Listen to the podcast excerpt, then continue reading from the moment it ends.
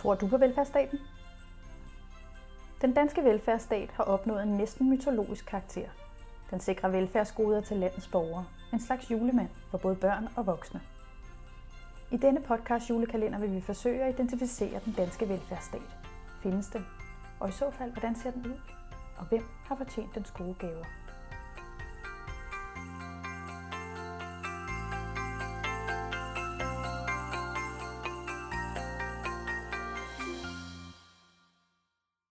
Sundhedsstyrelsen skønner, at mere end 120.000 børn og unge lever i familie med alkoholmisbrug. Børn og unge, der har forældre med alkoholproblemer, har flere psykiske problemer, som f.eks. ensomhed, lavt selvværd, nervøsitet og depression, end unge, hvis forældre ikke har alkoholproblemer.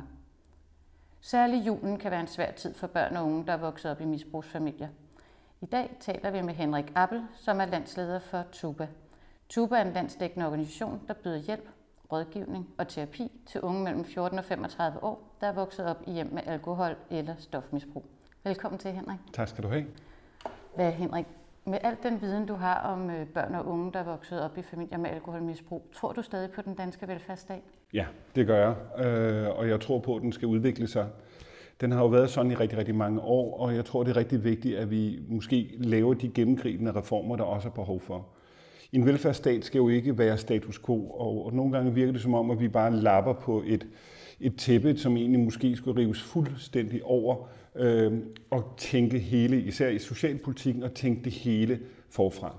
Med den gruppe børn og unge, som vi arbejder med i Tuba, øh, der er det jo vigtigt at sige, at, at et lovgivning siger helt klart, at børn og unge de skal leve et trygt liv, og vi skal passe på de børn og unge. Det står i både konventioner, det står i lovgivningen. Så hvad er velfærdsstatens rolle i forhold til de her børn?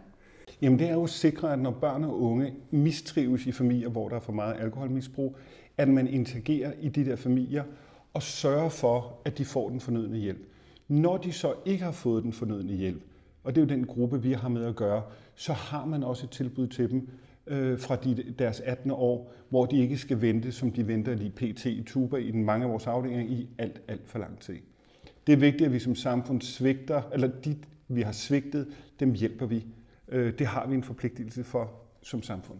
Og ser du, at der er nogle udfordringer? Du siger, at der er faktisk lovgivning, som stiller krav om, at vi hjælper de her børn og unge, men ser du nogle udfordringer i velfærdsstaten?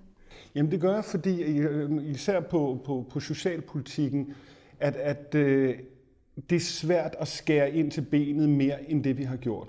Så derfor bliver vi nødt til at lave et opgør med den måde, vi laver socialpolitik på. Vi bliver nødt til at dokumentere den effekt af det arbejde, vi laver, så man ikke får penge af velfærdsstaten eller velfærdssamfundet på baggrund af, at man har et stort hjerte, men at det store hjerte faktisk også bunder i, at man har lavet noget dokumenteret, godt socialt arbejde. Vi stadigvæk bærer præg af en social, øh, et socialt område, som i den grad er borget af følelser, for det gode i at hjælpe mennesker, men ikke båret af, at nødvendigvis det har den gode effekt for at hjælpe mennesker videre. Og i dag taler man jo meget om samskabelse, hvor man før tænkte, at det var velfærdsstaten, der skulle løse alle opgaver. Så tænker man i dag, at man skal prøve at arbejde sammen med markedet, øh, markedet og civilsamfundet. Og I er jo en organisation, der repræsenterer civilsamfundet. Tænker du, at civilsamfundet har en særlig rolle, eller der er et særligt potentiale i at trække civilsamfundet ind i løsningen af sociale problemer? I den grad. Historisk set har det jo dem, der arbejdede med hjemløse i København i sin tid, det var jo alle de diagonale, de kirkelige organisationer, der så behovet. Senere tog samfundet over og gjorde det. Øhm, og sådan er det med NGO-verdenen. Det er at de first movers på, så at sige, de fleste områder hvor vi er hurtigere og dygtigere til at se de problemstillinger og hurtigt til at hjælpe de mennesker i nød. Så der er ingen tvivl om, at et tættere samarbejde med civilsamfundet vil gøre et velfærdssamfund væsentligt bedre. Og dem, der er fortaler for sådan en mere skandinavisk stærk velfærdsstat og er mere kritiske over for øh, at trække på den frivillige sektor, de vil jo netop anføre, at den manglende professionalisme, som du talte om tidligere, det er den, de frivillige akilleshæl. Hvad er potentialet i samarbejdet mellem den frivillige og den offentlige sektor? Det er i den grad øh, på mange områder noget vrøvl at sige, fordi NGO-verdenen er højt professionaliseret i mange områder.